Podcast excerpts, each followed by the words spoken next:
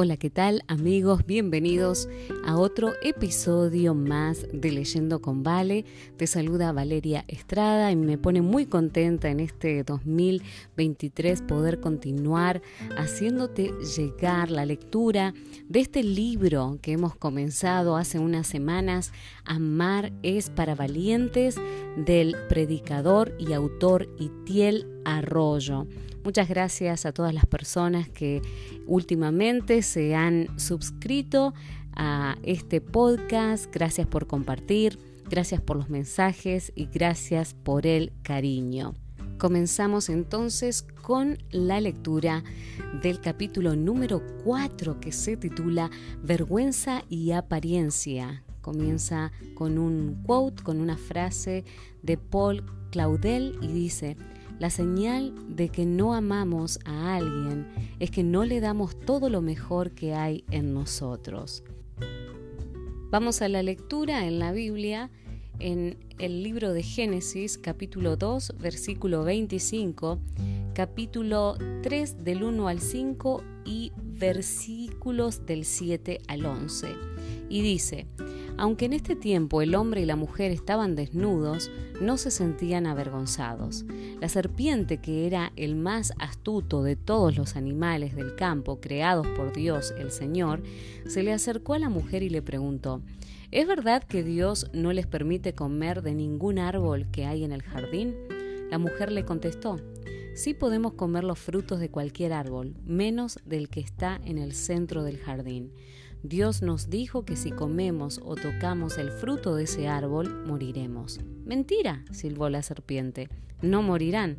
Lo que pasa es que Dios sabe que cuando ustedes coman del fruto de ese árbol, obtendrán todo el conocimiento, pues podrán conocer el bien y el mal. Ese día ustedes serán como Dios. Tan pronto lo comieron, se dieron cuenta de que estaban desnudos y sintieron vergüenza. Entonces cosieron hojas de higuera para cubrir su desnudez. Aquella tarde, a la hora en que sopla la brisa, el hombre y la mujer oyeron que Dios andaba por el jardín. Entonces corrieron a esconderse entre los árboles para que Dios el Señor no los viera. Pero Dios el Señor llamó al hombre y le preguntó, ¿Dónde estás? El hombre le contestó, Oí que andabas por el jardín y me dio miedo, pues estoy desnudo, así que me escondí. ¿Quién te dijo que estás desnudo? le preguntó Dios el Señor. ¿Acaso comiste del fruto del árbol que te ordené que no comieras? Eva comenzó una conversación peligrosa con la serpiente. Así es como comienzan todos los desastres en nuestra vida, teniendo una conversación con la serpiente. Lo que comenzó con una pregunta aparentemente inocente, terminó convirtiéndose en una rebelión.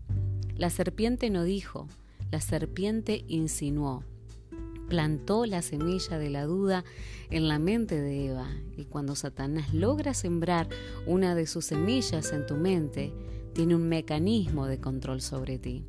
Insinuó que Dios no era tan bueno como parecía. Insinuó que Dios les estaba ocultando algo. Insinuó que Dios los quería presos. Y Eva se lo creyó. Entonces tomó del fruto que Dios les había prohibido que comiesen y después se lo ofreció a Adán, que comió igual que ella. Y en ese momento ocurrió algo que marcaría a todos sus hijos hasta el día de hoy. Experimentaron vergüenza por su desnudez. ¿Pero acaso no habían estado desnudos desde el principio? Algunos rabinos sostienen que Adán y Eva, antes de pecar, estaban vestidos de luz, cubiertos con la gloria divina que literalmente irradiaba sobre ellos. Pero al desconectarse de Dios, la fuente de su luz, quedaron desvestidos de su brillo, totalmente desnudos. Esto me hace pensar en el resplandor de la luna y en cuántos enamorados hemos sido engañados mientras contemplábamos su brillo. Yo he sido de los que he alabado a mi novia diciéndole, eres más bella que la luz de la luna, pero cuando uno estudia un poquito de astronomía, se le va el romanticismo, porque lo cierto es que la luna no emite luz, solo la refleja. La luna es un pedrusco gris gigante girando alrededor de la Tierra, cuyo brillo es el resultado de estar expuesto a la luz del sol, porque el que realmente irradia la luz es el sol. La luna es una triste piedra muy grande. De la misma manera, Adán y Eva brillaban mientras estaban enchufados a la fuente de la luz divina, pero cuando se desenchufaron, se vieron desnudos y quisieron esconderse. Agarraron unas hojas de higuera, las cosieron y se hicieron una especie de delantales. Donde antes había luz, pusieron hojas, empezaron a marchitarse, como todos nuestros intentos para arreglar las cosas a nuestra manera. La pregunta es, ¿de quién se estaban escondiendo? Se estaban escondiendo el uno del otro, cubriéndose para que Adán no pudiese ver la desnudez de Eva y Eva no pudiese ver la desnudez de Adán se cubrían para que el otro no pudiese ver su vergüenza. Hasta intentaron esconderse de Dios. Cuando Dios salió a su encuentro, le preguntó a Adán, ¿dónde estás? No porque no supiera dónde estaba, sino porque era Adán quien no sabía dónde estaba. Vergüenza. Fuimos creados con la necesidad fundamental de sentirnos conectados con otros seres humanos, pero el mayor obstáculo para alcanzar esa conexión tan anhelada es la vergüenza. Nuestra vergüenza es el mayor impedimento para lograr intimidad con los que nos rodean. Generalmente solemos confundir la culpa con la vergüenza, creyendo que son lo mismo, pero no lo son. La culpa es el dolor que sentimos por algo que hemos hecho. Sin embargo, la vergüenza es el dolor que sentimos por, por algo que creemos que somos. En eso radica su diferencia. La primera está ligada al comportamiento, pero la segunda está ligada a la identidad. La vergüenza nos hace pensar, hay algo en mí que está mal, algo que está equivocado, que está deshecho. Y si los demás los descubriesen, no querrían tener relación conmigo. La vergüenza nos hace creer que no somos dignos de tener conexión con otros porque somos un error. Estoy convencido de que este libro terminará en las manos de personas muy distintas entre sí, pero no me cabe duda de que si hay algo que todos los lectores de este libro tenemos en común es la vergüenza. Me gustaría decir otra cosa, pero sin miedo a equivocarme, sé que sientes vergüenza. Esa maldita vergüenza es una marca en nuestra alma, presente en todos los hijos de Eva. Dios le explicó a Adán que la vergüenza que sentía en su alma estaba relacionada con una voz que había escuchado. Por eso Dios le preguntó a Adán, ¿quién te dijo que estás desnudo? En Génesis 3:11. Es decir, Dios le preguntó acerca de la voz con la que se relacionaba su vergüenza, porque la vergüenza siempre surge al escuchar y creer una voz equivocada. Por eso Dios le pregunta, ¿a qué voz has escuchado y has creído? ¿A qué voz le has dado permiso para penetrar en tu alma? ¿A qué voz le has dado autoridad para definirte? Este fue el primer momento en el que el ser humano fue definido por una voz diferente a la voz de Dios, la voz de la serpiente, la voz llena de veneno, la voz de la mentira. No exagero al advertir lo peligroso que es entablar una conversación con la serpiente, incluso cuando parece un diálogo inofensivo. La habilidad de Satanás para boicotear el plan de Dios en nuestra vida se encuentra en el engaño. ¿Por qué? Porque cuando crees una mentira le das poder sobre ti al mentiroso. Sus palabras son como el legendario caballo de Troya, que por fuera parecía un regalo, pero que por dentro ocultaba un grupo de invasores listos para penetrar en la ciudad amurallada. De la misma manera, cuando Satanás te habla, sus palabras parecen verdad, pero esconden alguna mentira.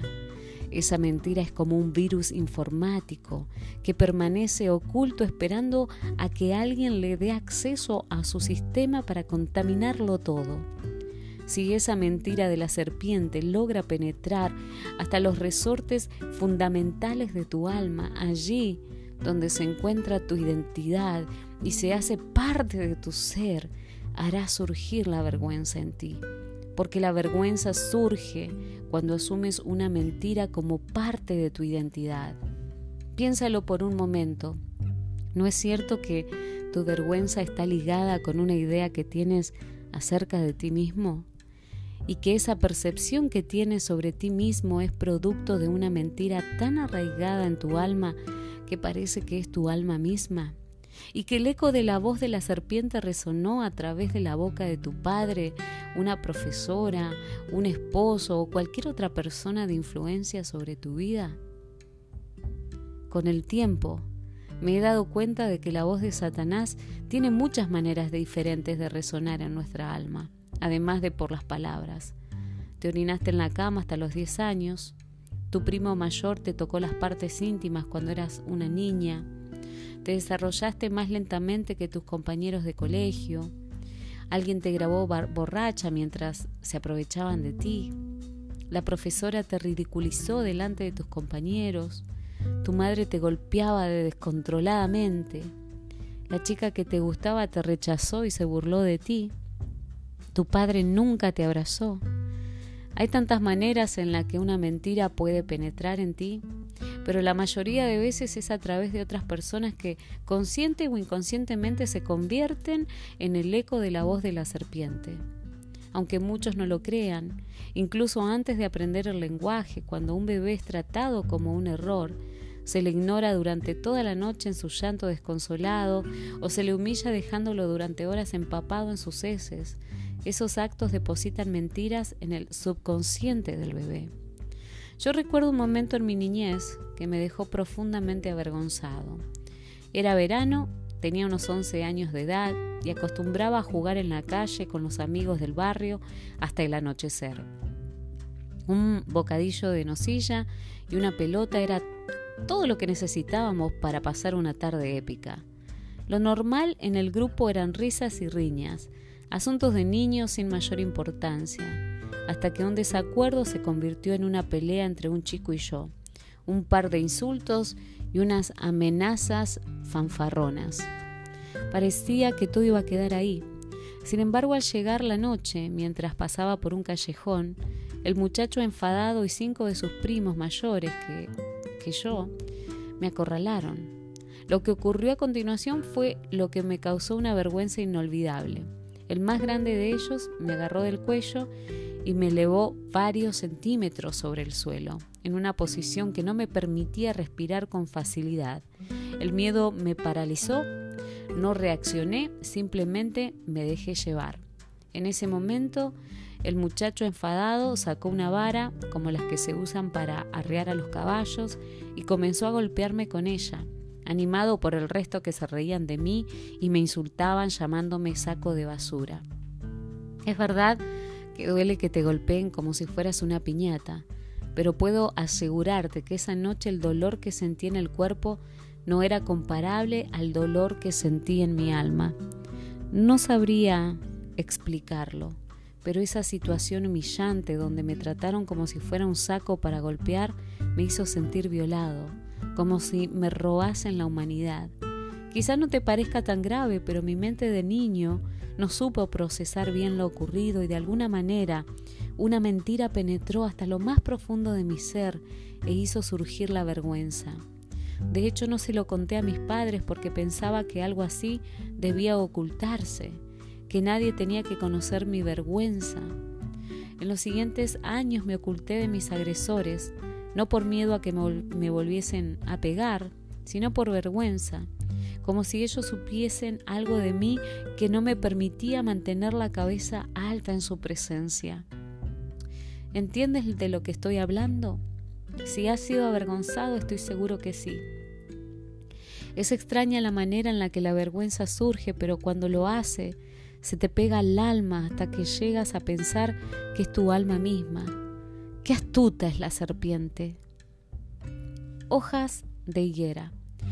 Con el paso del tiempo he visto cómo este patrón de comportamiento se ha repetido muchas veces en mi vida, hacer lo posible por cubrir mis vergüenzas. En la iglesia hemos aprendido a lidiar con el sentimiento de culpa porque, aunque es difícil, podemos arrepentirnos del error que hemos cometido. Pero ¿cómo lidiar con el sentimiento que surge cuando estamos convencidos de que nosotros somos el error? ¿Cómo te arrepientes de algo que crees que eres? Me he dado cuenta de que lo que hacemos es lo mismo que hicieron Adán y Eva. Optamos por tomar control sobre nuestras vergüenzas. Me refiero a que intentamos controlar qué es lo que otros pueden ver de nosotros. Ellos se cubrieron con unas hojas de higuera para ocultar su vergüenza de la mirada del otro. Nosotros nos cubrimos con nuestras apariencias para hacer exactamente lo mismo. Como ellos, seguimos optando por escondernos, solo que en vez de cosernos un traje con hojas de higuera, creamos una imagen para proyectar a los demás.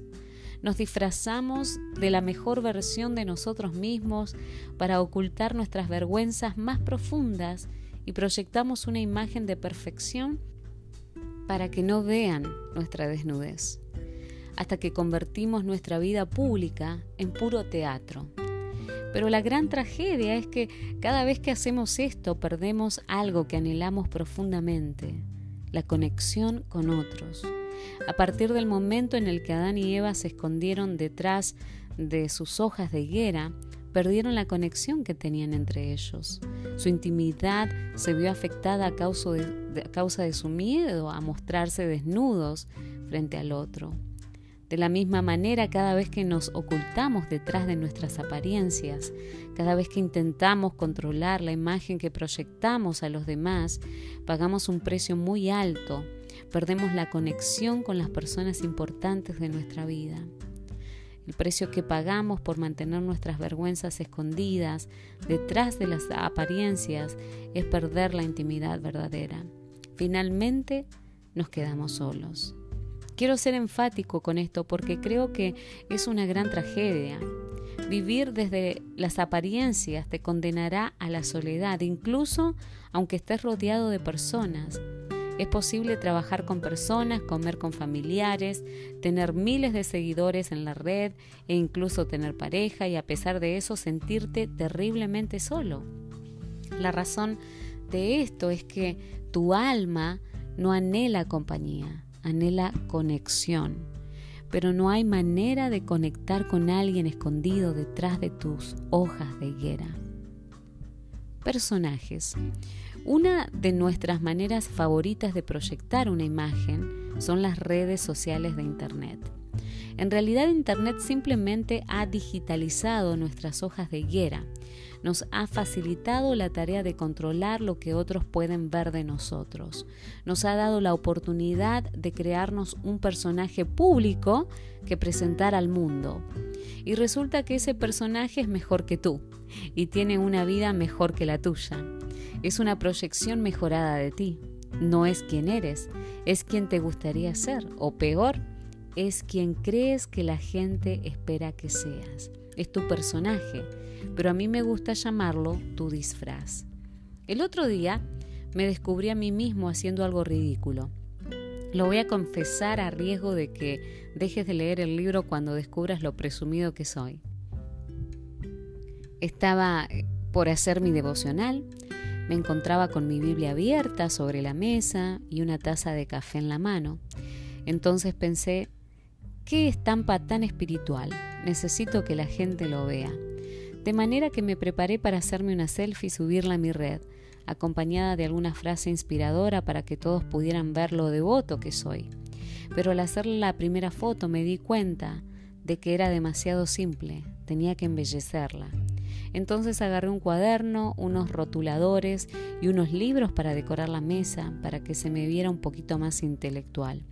Pero la segunda selfie tampoco me gustó.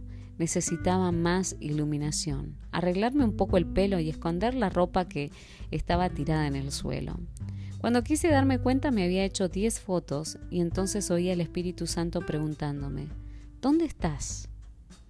Después de 15 minutos perdidos intentando mantener actualizado mi personaje público, opté por borrar la foto. En realidad Internet no se creó para ser una red de ordenadores, sino una red de personas. Pero es interesante descubrir que el origen etimológico de la palabra persona viene del griego prosopora, que significa máscara.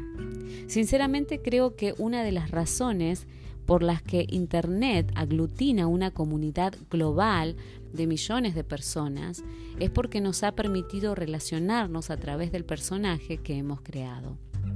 Las redes sociales se han convertido en el gran carnaval veneciano de nuestra época, una fantasía de personajes que se presentan unos frente a los otros con sus máscaras puestas. Entonces no es casualidad que en Facebook tengamos un muro y en Instagram tengamos filtros porque no es detrás de los muros donde se esconden los secretos y no se usan los filtros para ocultar los defectos. Si algo han evidenciado las redes sociales de nuestra época es esta paradoja. Queremos ser conocidos, pero nos aterra la idea de que alguien nos conozca realmente. Queremos que nos vean, pero no completamente. Entonces construimos relaciones superficiales desde la capa externa de las apariencias, no desde el núcleo de nuestro verdadero ser, desde el personaje, no desde la persona. Y no hay manera de lograr una verdadera intimidad con alguien desde el personaje porque es una mentira. Adictos a la aprobación. Demasiadas veces nuestra vida pública dentro y fuera de la red es pura actuación. No hace mucho mi mujer me confrontó severamente, de esa manera dulce y amarga con la que solo ella sabe confrontarme. Me dijo, no quiero que pongas en tu red ninguna frase alabándome que no me hayas dicho primero a la cara, mirándome a los ojos. Lo que me llevó a cuestionarme otras cosas que hago, como mi motivación al publicar una foto de mi esposa disfrutando de la cena romántica que le había preparado. ¿Lo hago para honrarla a ella o para que todos vean lo buen marido que soy y me validen con sus comentarios? Creo que padecemos del síndrome de la voz. No tengo idea de cuándo leerás este libro, pero en el año en el que lo estoy escribiendo existe un programa de televisión de mucho éxito que se llama La Voz, en donde todos los concursantes realizan una audición frente a un jurado para demostrar su habilidad para cantar. El concursante sube al escenario, pero la peculiaridad es que delante de él hay tres sillones dados vuelta donde están sentados los jueces. El juez no puede ver al concursante, solo puede escuchar su voz. Durante el minuto que dura la audición, el concursante debe mostrar todo el potencial de su voz con la esperanza de que al menos uno de los jueces pulse el botón que tiene en su sillón y se dé vuelta. Esa es la señal de que empieza a formar parte del concurso. Considero que, en cierto modo, nuestra generación padece este síndrome. Queremos ser dignos de que alguien pulse el botón. Queremos que alguien nos valide. Deseamos ser aprobados. Probablemente porque la aprobación es un alivio para el dolor que nos produce nuestra vergüenza porque detrás de cada personaje perfecto se esconde una persona con vergüenza.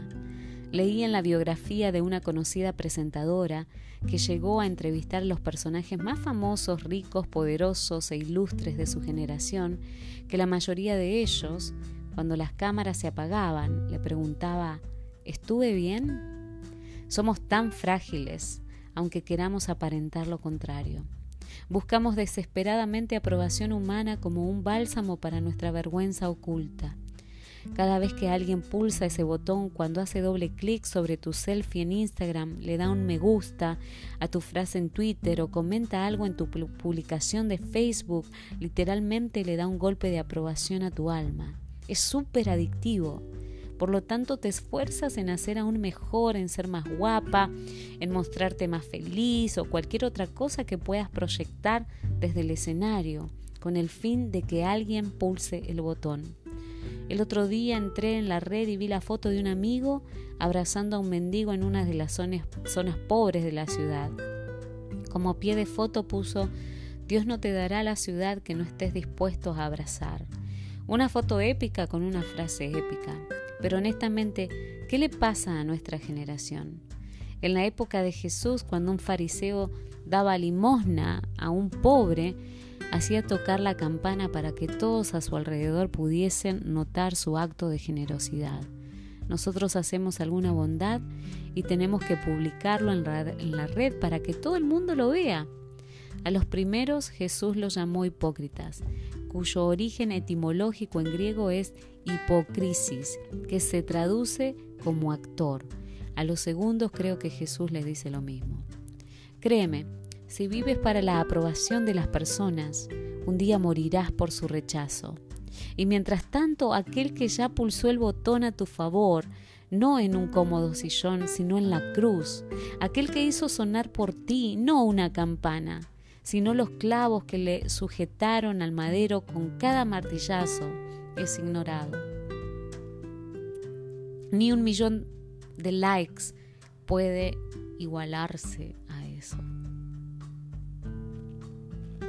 Lo voy a volver a leer. Me impacta mucho esta frase, este párrafo. Créeme, si vives para la aprobación de las personas, un día morirás por su rechazo. Y mientras tanto, aquel que ya pulsó el botón a tu favor, no en un cómodo sillón, sino en la cruz, aquel que hizo sonar por ti no una campana, sino los clavos que le sujetaron al madero con cada martillazo, es ignorado. Ni un millón de likes pueden igualarse a eso. Impresionantes. La Biblia dice que anhelamos conectar, pero lo confundimos con impresionar. Fuimos diseñados para amar y ser amados, pero la vergüenza nos hace creer que no somos dignos de ese amor, a no ser que demostremos que somos impresionantes. Sé sincero, ¿No es cierto que muchas veces llevas tu profesión o tu cuenta bancaria o tu ropa de marca o tu título universitario o tu conocimiento teológico o cualquier otra virtud como un disfraz para impresionar? Yo sí, y me resulta agotador. Con la madurez que he alcanzado, puedo observar mi pasado y darme cuenta de que muchas de las cosas que hice para impresionar las hice motivado por mi necesidad de demostrar que era digno de ser amado.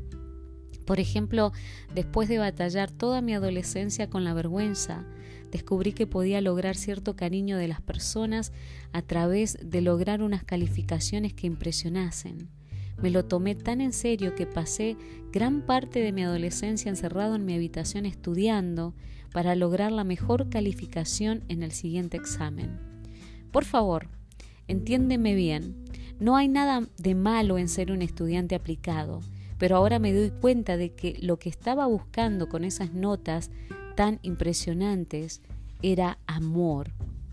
Créeme, es inútil intentar satisfacer tu necesidad de amor con admiración. Lo he intentado y no funciona. ¿Acaso no has visto en las noticias cómo personas admiradas por millones terminaron suicidándose? Puede ser impresionante y sentirte terriblemente solo. El tiempo que invertimos en impresionar a las personas es un auténtico desperdicio, porque estoy convencido de que al final de nuestros días aquellos a los que impresionamos estarán impresionados con otros y los únicos que nos recordarán son aquellos con los que logramos conectar de verdad. No puedes amar ni recibir amor desde el personaje, solo puedes hacerlo a través de la persona real. Desnudos. En un mundo hiperconectado virtualmente, nos sentimos más desconectados que nunca Anhelamos una conexión profunda con alguien, pero parece que no lo logramos.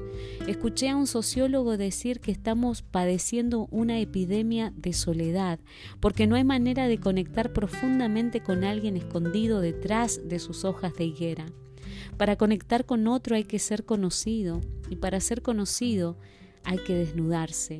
Para conectar tienes que prenderles fuego a tus hojas de higuera dejar de esconderte detrás de tus apariencias, matar al personaje, quitarte el disfraz, renunciar a ser impresionante y dejarte ver desnudo. Es fácil quitarte la ropa y mostrar tu piel. Lo difícil es desnudar tu alma y dejar que otro te vea tal y como eres, frágil, imperfecto, herido, acomplejado, contradictorio, tú, tu verdadero tú. Lo sé, eso es aterrador. Sin embargo, no hay otra manera de conectar, no la hay. Debes renunciar a intentar controlar la imagen que otros tienen sobre ti.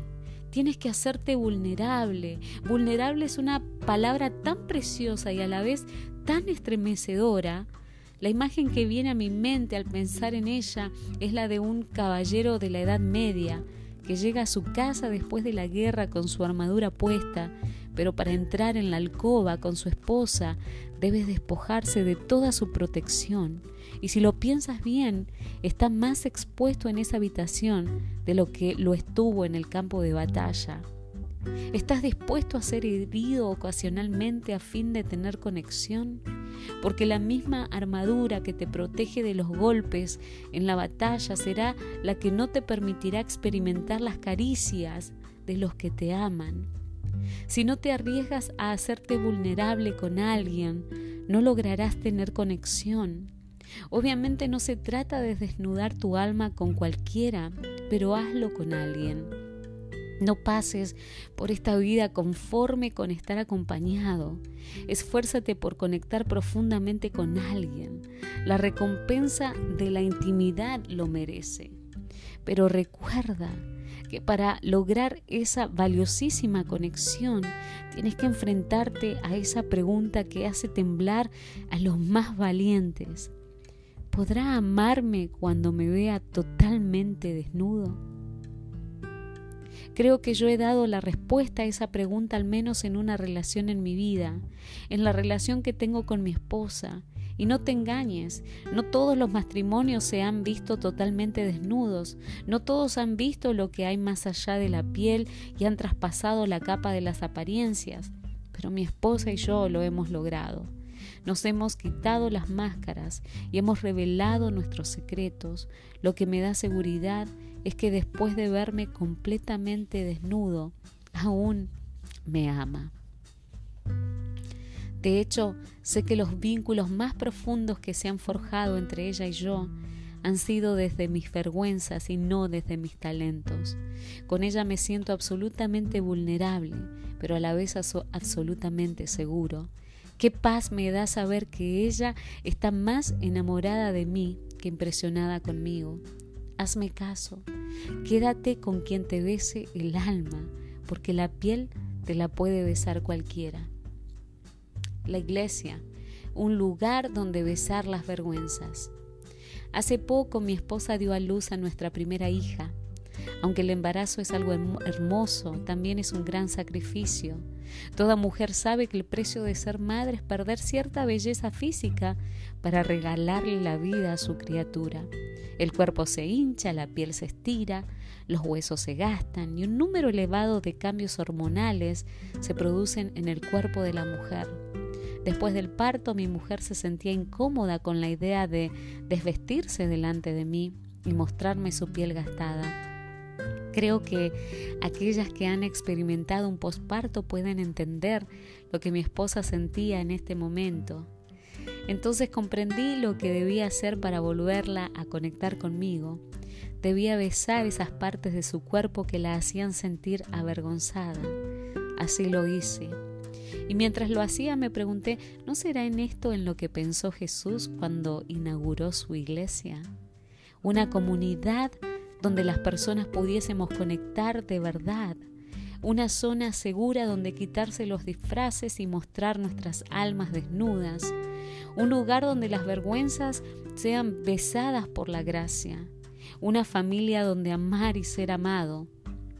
¿Acaso no somos seguidores de aquel que se desnudó de su gloria divina y se metió en carne humana para entrar en contacto piel con piel con nosotros? ¿Acaso no somos seguidores de aquel que, cuando fue tentado por Satanás para que se tirase del pináculo del templo, a fin de que todo el mundo viese cómo era rescatado por los ángeles, rehusó ser impresionante? ¿Acaso no somos seguidores de aquel que, siendo el más inteligente de todos, habló con sencillez para que la gente lo entendiese? ¿Acaso no somos seguidores de aquel que, poseyendo un ejército de ángeles a su favor en la cruz, se mostró frágil. Si somos seguidores de Él, aprendamos a hacer con los demás lo que Él hizo por nosotros. Y así llegamos al final de la lectura del capítulo número 4. Si tienes la posibilidad de conseguir este libro, Amares para Valientes del autor Itiel Arroyo, te animo a que, a que lo compres, a que lo busques. Todavía nos faltan varios capítulos, así que me encantaría que puedas marcar esa, esos párrafos que te llaman la atención, que impactan tu vida, eh, esos párrafos que te traen esperanza, que, te alientan y que ponen en, vos el deseo de, de llegar a ser mejor persona. Te espero en unos días con el capítulo número 5 que se titula Unión exclusiva. Dios quiere salvar tu vida. Que el Señor te bendiga. Te mando un abrazo muy grande.